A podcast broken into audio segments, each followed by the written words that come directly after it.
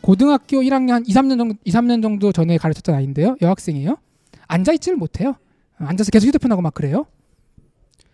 평균이 다 50점, 60점, 70점이에요. 아마 이 학생은 주변의 어른들이 그럴 거예요. 아, 얘는 공부는 잘 못하는 아이야.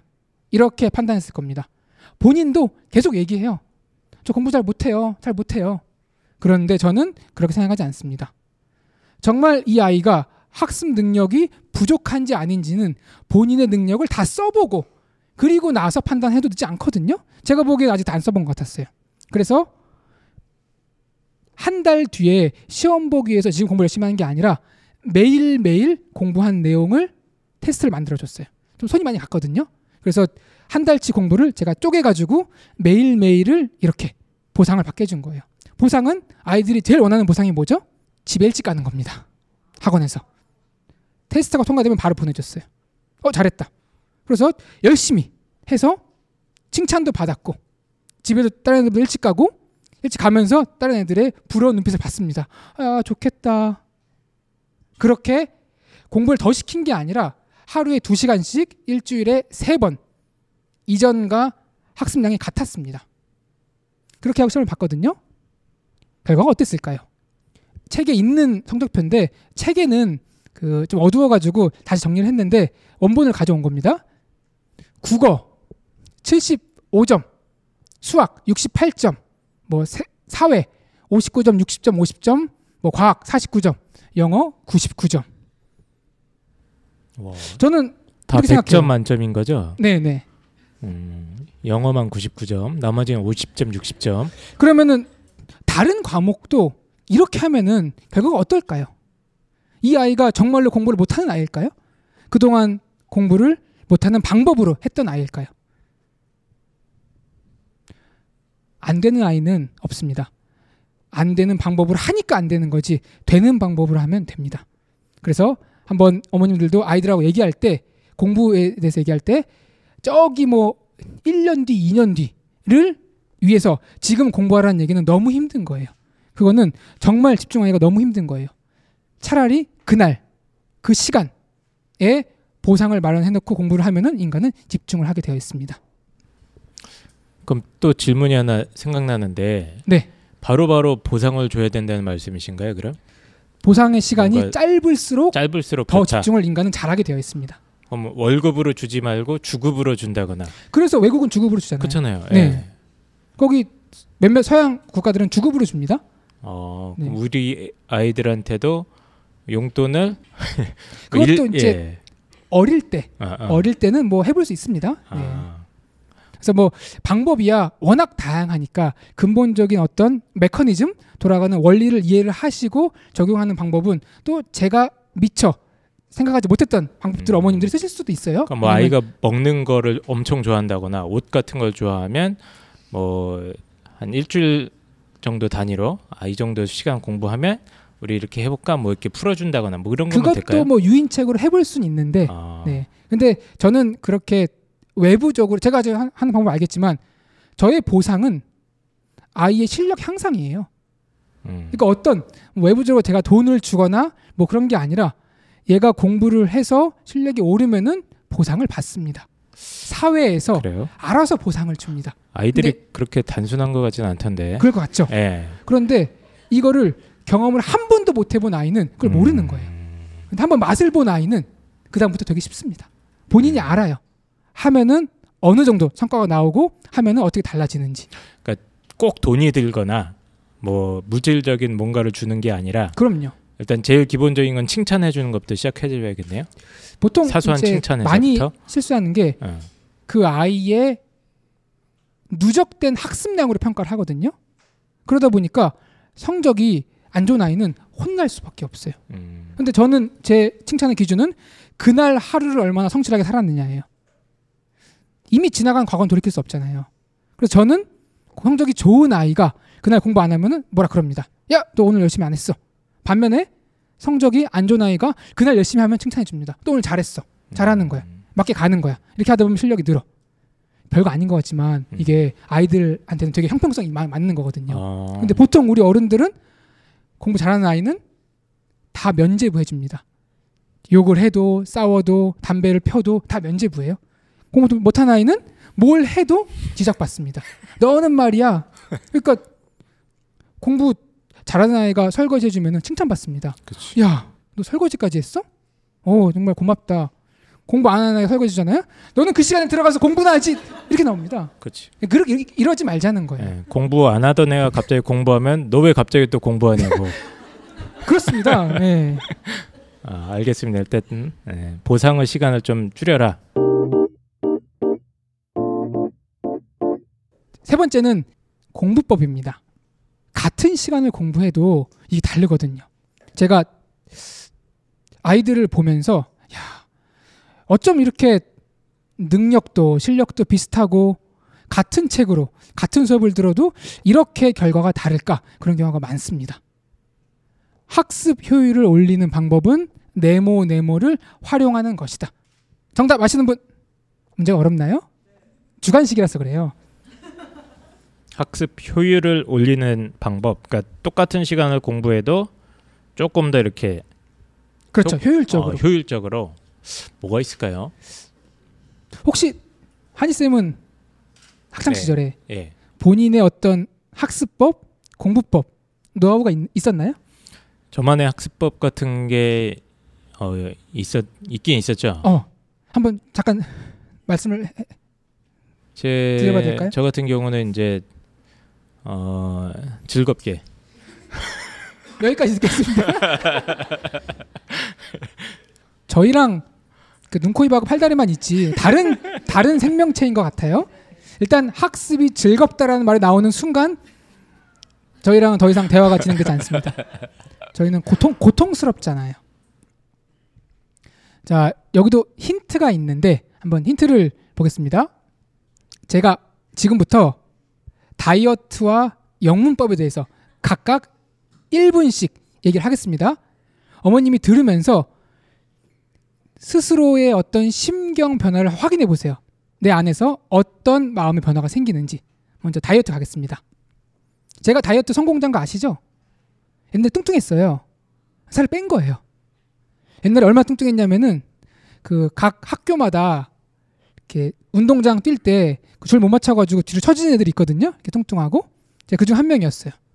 초등학생 때 거의 90kg에 육박을 했고 제일 싫은 게 신차 검사 받는 날 혈관을 못 찾아가지고 계속 간호사분이 팔을 찔렀다 뺐다 찔렀다 뺐다 그거보다 더 힘든 게 뒤에서 애들이 어휴 뭐 이렇게 놀리는 거 그래서 살을 빼겠다가 마음을 먹고 다이어트를 했습니다 살이 빠지던가요? 안 빠져요 다이어트를 해야겠다는 마음을 먹자마자 더 먹게 돼요 왜요? 내일부터 못 먹으니까 오늘 마지막으로 먹어야 되는 거예요. 이게 그래서 다이어트를 하면 할수록 살이 찌는 거예요. 그래서 어머님들 아시겠지만 마지막에는 체중계 못 올라갔어요. 왜못 올라가는지 아시죠? 살이 쪘음을 알지만 두려워서 확인하기 싫은 거예요. 그때는 이제 이렇게 돌아가는 체중계였잖아요. 돌아가면은 100 넘어가면 넘어가 줄로 출렁거리거든요. 출렁출렁 되는 게 너무 무서워가지고 내려오고 막 그랬어요. 자, 어떻게 살을 뺐을까요? 여러 가지 방법을 써봤는데 1분 됐죠? 여기까지 하겠습니다. 예, 테스트예요. 제 강연보다 다이어트 얘기를 더 좋아하시는 것 같아요. 자 이번에 영문법 얘기입니다. to부정사예요. to부정사에는 세 가지 법칙이 있습니다. 명사로 쓰이는 거, 형용사로 쓰이는 거, 부사로 쓰이는 거. 명사로 쓰이는 거는 문장에서 주어, 목적어, 보호로 쓰이면서 해석은 뭐뭐 하는 것으로 하고 to부정사의 명사적 주어는 단수 취급을 합니다. 형용사적 용법에는 서술적 용법과 한정적 용법이 있습니다. 서술적 용법은 비투부정사로서 예정, 의무, 의도, 가능, 운명 등을 나타냅니다. 여기까지 하겠습니다. 지금 어머님도 다 동공이 풀리셨어요. 자, 지금 어머님들이 아신 거예요. 학습 효율을 올리는 방법을 체험하신 거거든요. 정답 알려드리겠습니다. 자, 같이 읽어볼까요? 학습 효율을 올리는 방법은 질문을 활용하는 것이다. 세상에 알고 싶지 않은 얘기를 듣는 것처럼 지겨운 게 없습니다. 아까 어머님들이 다이어트 얘기에 귀를 기울인 거는 궁금했기 때문이에요. 아, 살 빼는 방법 궁금하다. 알고 싶다. 영문법 얘기가 어머님들이 눈이 풀리신 이유는 알고 싶지 않아요. 안 궁금해요. 지금 우리 아이가 수업 시간에 앉아서 무슨 생각을 하고 있을까요? 집중할 수 있을까요? 이거 여담인데요. 아까 다이어트 영문법 얘기가 나와서 제가 전에 책 낸 거 아시죠? 어느 서점에 가봤는데 다이어트 영문법 책이 생활 living 코너에 있더라고요. 우리 아이의 아토피를 치유하는 이유식 그 옆에 다이어트 영문법. 그러니까 서점 주인이 딱 다이어트까지만 딱 보고 꽂아 놓은 거예요. 문법 책인데. 어쨌든 그렇습니다. 그런데 우리 문화권은 아이들의 질문을 허용하지 않는 문화권이에요. 질문하면 뭐라 그러죠? 질문하면은 야 쓸데없는 질문 하지 마. 그냥 해.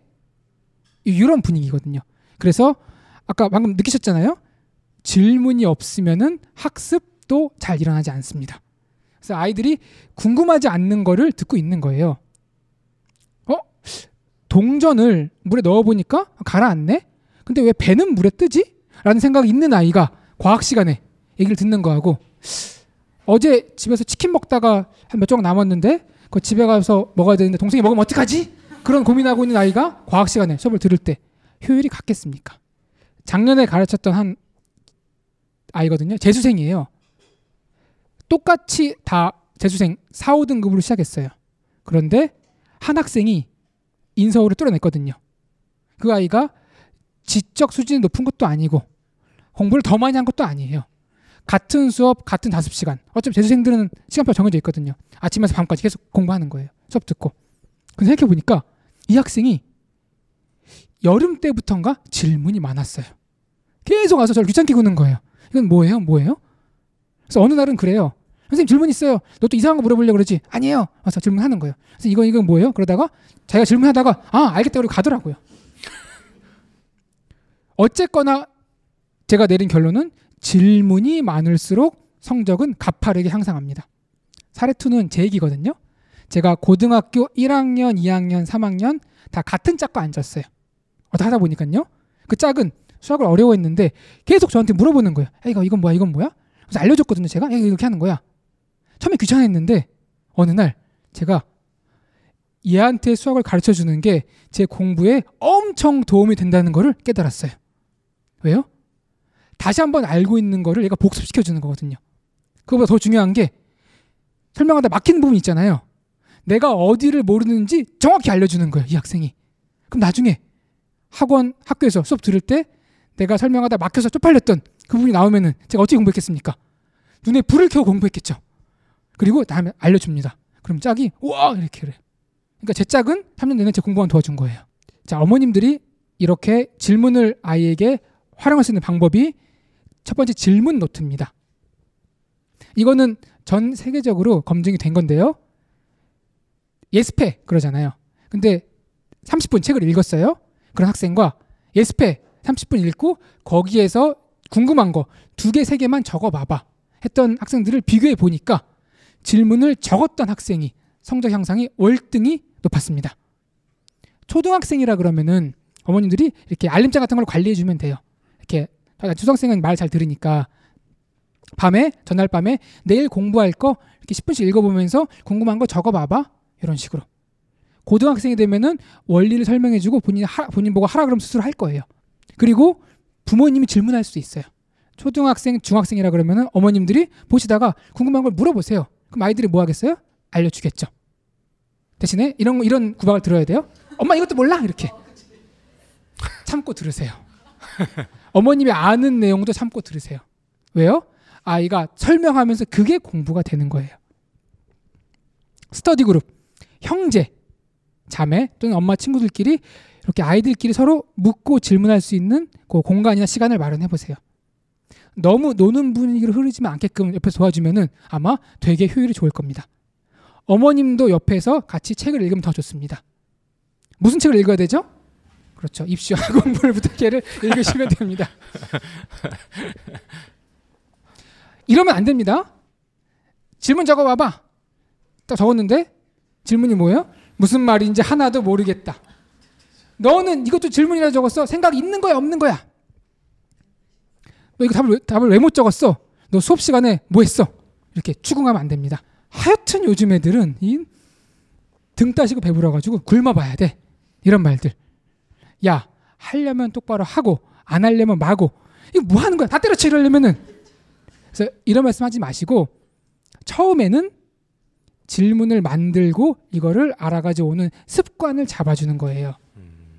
질문의 난이도, 어떤 공부의 효율은 갈수록 좋아집니다. 처음부터 욕심을 내면 안 됩니다. 이걸 좀 유념해 주세요. 음, 그 질문 한 가지 또 있는데요. 네, 예. 원래 아이들은 어렸을 때 질문이 되게 많잖아요. 그렇죠. 막 귀찮아서 입을 막아버리고 싶을 때도 있는데 그런 질문들을 이제 어렸을 때부터 그럼 잘 받아주는 게 되게 중요하겠네요. 원래는 그래서 질문이 되게 활성화되어 있는 문화권의 아이들이 노벨상이 많이 나와요. 어, 노벨상. 네. 왜냐면 저희 어머님들은 지금 노벨상까지는 아니고 내신 1등급이면 되긴 되는데. 그렇죠, 그렇죠. 예. 그래서 아직 아이가 어리다 그러면은 아이의 질문하는 거에 대해서 어른들이 귀찮아요. 똑같은 거 계속 묻고 이상한 거 묻고 그래도 어느 정도는 참아주는 게 좋습니다. 질문 없이 무기력한 아이보다 나을걸요? 음. 가만히 있는 아이보다는 그래도 호기심 있게 물어보는 게 낫습니다. 만약 아이가 태어나면서부터 엄마 어차피 이거 이제 다음 주제인데요. 태어나면서부터 어차피 100년 뒤에 죽을 거 뭐하러 열심히 살아? 애들이 그렇다면은 어떻게 할까요? 천재 천재 아닙니까? 그런 아이라 그러면 저한테 오지 마세요. 그런 아이라 그러면 저기 지금 지방 강연하고 있는 펜타스한테 찾아가세요. 그분에게 상담을 받길 바랍니다. 자, 어느덧 마지막 주제입니다. 아, 무기력한 아이를 변화시키는 것은 네모 네모 네모 네모이다. 네 글자예요. 아이들이 어릴 때는 청명했고 호기심이 많았거든요. 언제부턴가 얘가 이렇게 우울해지고 무기력해졌을까요? 뭔가 기점이 있었거든요. 제가 한번 재밌는 실험을 소개해 드리겠습니다. 한 과학자가 개를 갖다 실험을 했어요. 자, 한 그룹의 강아지는 이렇게 박스에 넣어놓고 전기를 준 거예요. 되게 비윤리적이죠. 근데 어쩌고 실험을 했어요. 걔가 놀라가지고 뛰어다니다가 저기 나무를 건드리면은 전기가 사라진다는 걸 학습을 했어요. 그 다음부터는 전기만 오면 가서 이제 나무를 끄겠죠. 눌러가지고 여기 A 그룹의 개예요. B 그룹의 개는 묶어놨어요. 그래서 전기를 받았을 때 어떻게 할 수가 없었어요. 계속 전기를 받아야만 됐어요. 자, 요 시험의 다음 결론이 이제 그 다음 실험이거든요. 간단한 턱만 넘으면은 전기가 없는 상자에 넣어놓고 전기를 줘봤거든요. A 그룹의 개는 펄쩍 뛰어넘어요. B 그룹의 개는 가만히 있습니다. 뛰어넘으면 되는데 안 뛰어넘어요. 되게 묘한 거거든요. 왜 그럴까요? 어차피 전기가 왔을 때 내가 할 수 없다는 게 학습이 된 거죠. 실패 경험이 학습이 된 거예요. 이거를 이 과학자가 학습된 무기력이라고 네이밍을 했습니다. 무기력도 학습이 된다. 우리 아이가 태어나면서부터 무기력했으면은 누구한테 가라고요? 펜타쌤한테 가면 됩니다. 근데 네 총명했는데 호기심이 많았는데 어느 순간부터 무기력해졌, 무기력해졌다면은 문제가 생긴 거죠. 한번 읽어보, 읽어보겠습니다. 무기력한 아이를 변화시키는 것은 성공 경험이다. 어릴 때 실패했던 경험이 쌓이고 쌓이고 쌓여서 무기력해진 거거든요. 이거를 바꿀 수 있는 거는 잘해서 뭔가를 성공을 해야 돼요. 보통 아이가 처음에 성적표 받아왔을 때를 떠올려 보면은 예컨대 국어, 영어, 사회 과목이 잘했습니다. 근데 수학, 과학 과목이 떨어져요. 그러면은 어머님들 뭐라고 얘기하시죠? 어이구, 우리 아이 국어, 영어, 사회 잘하네. 이렇게 말할까요? 너는 수학, 과학 그게 뭐니? 이렇게 말할까요? 후, 후자를 찍어요. 콕 찍어냅니다. 어머님들 이렇게 생각해 볼게요. 어머님들이 열심히 국, 반찬, 밥 준비했어요. 딱 상을 차렸는데 남편이 와서 먹고 딱 한 소리 합니다. 밥이 왜 이렇게 질어? 또는 국이 왜 이렇게 짜? 잘한 것도 많은데 그 조금 미흡한 거 딱 집어내면 어떠죠? 그래서 한 어머니가 그러더라고요 저한테 일요일 날 아침에 남편이 밥 먹고 있는 모습을 봤는데 미워 죽겠다는 거예요. 아무런 이유도 없이 아무런 이유가 없는 게 아니에요. 다 그런 것들이 쌓이고 쌓인 거거든요. 그래서 어머님들이 느꼈던 그 감정을 아이에게 느끼게 해주면 안 됩니다. 그 아이가 어떻게 하죠? 수학학원 보냅니다. 그럼 수학학원 가면은 수학학원에도 이 아이가 국어, 영어, 사회를 좋아했던 것처럼 수학을 좋아하는 아이들 사이에 던져지는 거예요. 그럼 그 아이는 어떻겠습니까? 거기서 성공 경험을 많이 할까요? 실패 경험을 많이 할까요? 실패 연속이에요.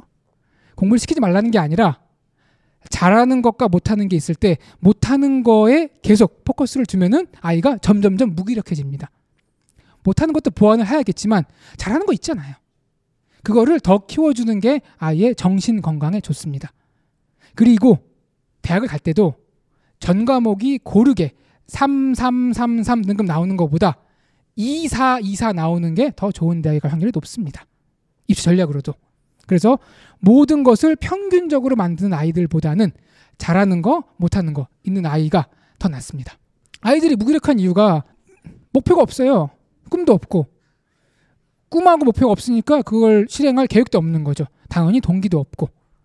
아이가 만약에 아직 초등학교, 중학교라 그러면은 무기력해지지 않게 해주는 게 중요합니다. 초등학교, 중학교 때는 다양한 경험을 필요로 해요. 여행, 뭐 어떤 캠프 이런 것들 많이 활성화되어 있거든요. 고등학생 때 아이가 무기력해졌다. 아, 그러면은 사실 부모님이 상대하기 쉽지 않아요. 이미 몇 년간의 실패 경험이 있었기 때문에 말 한마디로 바뀌지도 않습니다. 이럴 때 현실적으로 가능한 방법이 컨설팅을 활용해 보는 거예요. 컨설팅을 가면은 그 아이에게 그 아이의 적성과 소질에 맞게 진로를 도와줍니다. 진로가 생기면 이제 꿈과 장래 희망이 생기는 거죠. 그리고 이거를 실현할 수 있는 실현 가능한 계획도 잡아줍니다. 목표가 없는 아이가 목표가 생기면은 눈빛부터 달라집니다. 그 역할을 이 한희 쌤이 하고 계시는 거예요. 어 깜짝이야. 네. 부자 전문 컨설팅입니다. 아 농담이고요. 예, 좀 비용이 발생하긴 하죠. 그 아이가 무기력해졌는데 비용이 문제겠습니까? 저는 뭐 몇백만 원이 아니에요. 그냥 뭐 한 달 학원비도 안 되는 값이거든요. 그래서 하면은 아이가 목표가 없고 계획도 없으니까 할 필요가 없는 거예요. 동기가. 그런데 어 지금 이렇게, 이렇게 생각해 보세요. 차를 주고 가라 그럽니다. 여행 가. 막막하거든요. 그런데 목적지를 잡아줍니다. 우리 여기까지 가는 거야. 그리고 이 길로 가는 거야. 그리고 가봐. 할수 있죠. 그렇게 이해하시면 돼요. 그냥 가라고. 그냥 열심히 하라고. 그러면은 어디서부터 뭐를 어떻게 시작해야 될지 아이들 입장에서 막막할 수 있어요. 공부를 처음 하는 경우라면 더더욱 그렇죠. 그래서 그런 경우에 컨설팅을 받아보시면은 기대 이상의 효과를 경, 그 어머님들이 얻었다 그러, 그러시더라고요. 근데 되게 네. 엄청난 분이네요. 꿈이 없는 아이 꿈도 만들어줘. 진로도 만들어줘. 예. 동기도 만들어줘. 혹시 본인은 꿈이 있나요? 아, 제 꿈은 굉장히 원대한 꿈이 있죠. 뭐죠? 그 전세 대출금을 빨리 갚아야 되는데 오늘 아침에도 지금 은행 갔다 왔거든요. 네, 네. 예. 아, 그 꿈은 재무 재무 설계사와 상의하시기 바랍니다. 제가 옛날에 학원 할 때 한 학생이 있었어요. 이미 중3 정도가 되면은 수학이 된다 안 된다 어느 정도 갈리기 시작하거든요. 근데 이 학생이 수학이 안 된다 쪽으로 고 그러는 거예요. 그래서 제가 내린 처방은 수학에서의 성공 경험이었어요. 계속 선행하면서 실패 경험 쌓을 게 아니라 너 일로 일로 와. 너 오늘부터 나랑 같이 초1부터 돌아가는 거야. 그래서 초1부터 그 아이가 하루 만에 초 4까지 뗍니다. 저랑 저랑 얘기하면서 이렇게 이렇게 할게. 풀어봐봐, 설명해봐 이렇게. 근데 초 5부터 어려워지더라고요. 도형, 소금물, 거리, 시간. 제가 틀립니다. 그래서 얘가 저한테 그래요. 선생님 이것도 뭐 풀어 이렇게 푸는 거잖아요. 알려주는 거예요. 어 그래 그래. 얘가 저랑 하는 수학 시간을 놀이로 인식하더라고요. 선생님 수학해요. 이렇게 와가지고. 그래서 초1부터 중3까지 훑었습니다. 그리고 어떤 변화가 생겼을까요? 하위권에 있던 수학 성적이 중위권까지 오릅니다. 상위권은 갔을까요? 못 갔을까요? 상위권 못 갔어요. 현실에서는 기적이 일어나지 않습니다. 현실에서는 그리고 또 이렇게 생각해 보면은 상위권은 이 학생보다 더 열심히 더 오랫동안 노력한 학생이 가는 게 맞죠. 대신에 변화가 생겼어요. 수학 시간에 늘어져 있던 애가 열심히 수학을 공부합니다. 왜요? 그동안에 수학 실패 경험만 했던 것에 수학 성공 경험이 상쇄됐거든요. 어? 하니까 되네? 이거는 경제적으로 환산할 수 없는 가치예요. 그 아이에게. 근데 꼭 성공 경험이 교실 안에서만 하는 건 아니거든요. 작년에 가르쳤던 학생인데 꼭 주말에 엄마랑 봉사를 갑니다. 옛날부터 해왔대요. 시험 기간에도 갑니다. 가서 힘들게 사는 사람들을 도와주는 의미 있는 일을 합니다. 공부는 좀 잘 못해요. 이 아이가 무기력할까요? 무기력하지 않습니다. 도움이 필요한 사람에게 도움을 주는 의미 있는 일을 하잖아요. 이런 이런 사람은 무기력해지지 않아요. 그리고 수업 태도도 좋아요. 왜요? 매주 보잖아요. 다른 사람의 삶을 보면은 느껴지는 바가 있습니다. 그래서 철이 듭니다. 주말에 PC방에 앉아 있는 우리 아이와 질적으로 다른 삶을 사는 겁니다. 오늘의 마지막 내용은 한 가지 실험을 소개해 드리겠습니다. 주라기 공원 아시죠? 그 영화에 나왔던 섬이 영화에서는 아름다웠지만 사실은 되게 힘들거든요. 거기 사는 주민들은 가난과 질병에 고통받고 있었습니다. 아이들이 제대로 교육을 받았겠습니까? 다들 정상적인 어른으로 성장하지 못했습니다. 그런데 이 연구팀이 40년간 추적 조사를 해봤는데 섬에 있는 모든 아이 833명 중에서 72명 아이들은 몸과 마음이 건강한 어른으로 자란 거예요. 그 척박한 환경에서. 그 이유가 뭘까? 되게 연구자가 궁금했어요. 그리고 이유를 알아냈습니다. 이렇게 가혹한 환경에서 정상적인 어른으로 성장한 아이의 근처에는 아이가 믿고 의지할 수 있는 어른이 한 명 이상은 있었다는 결과를 도출해냈습니다. 이 세상에서 무슨 일이 있어도 나를 믿고 사랑해주는 어른이 한 명이라도 있다면 그 아이는 무기력하게 삶을 내려놓을 수가 없는 것이죠. 이 역할을 부모님이 했으면 좋겠어요. 오늘 집에 가셔서 아이를 꼭 안고 사랑한다고 말씀해 보세요. 애가 놀랄 거예요. 엄마 왜 이래?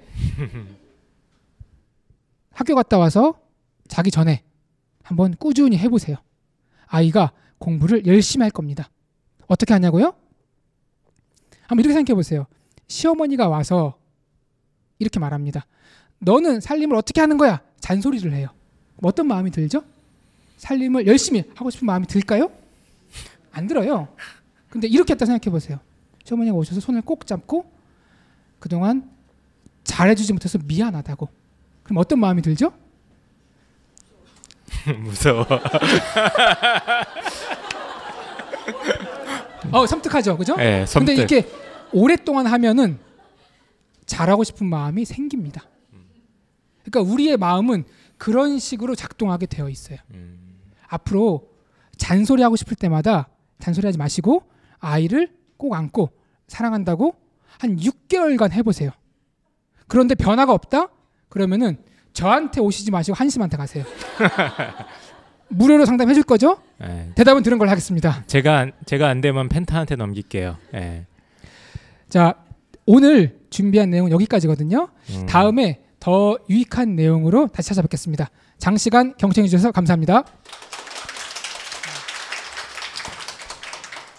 예, 그 강의를 쭉 잘 들었는데요. 어, 지난주 아니죠. 지지난주 그러니까 1차 북 콘서트 때보다 뭔가 굉장히 내용이 풍족해진 것 같고 그때와 어, 내용 다르죠? 예, 많이 네, 달라졌습니다. 다른 내용이에요. 여기 예. 그때 오신 분이 말씀해 주실 거예요. 예, 굉장히 준비를 많이 해 주셨고 지금 이 강의 내용이 근데 다 책에 있는 어느 정도 아, 들어 있는 내용 아닙니까? 책에 있는 내용도 있고 없는 내용도 있습니다. 아, 그래서 그 최대한 도움을 드리려고 준비를 했고요. 아, 이 책 너무 좋은 책인 것 같고 그럼 일단 그 홍프로님 강의는 잠깐 끝났고요. 우리 저희 잠깐 5분만 쉬고 5분만 쉬고 예, 여기 5분만 자리 좀 쉬고. 세팅한 다음에 질의응답 예, 받겠습니다. 질의응답 시간 갖도록 하겠습니다.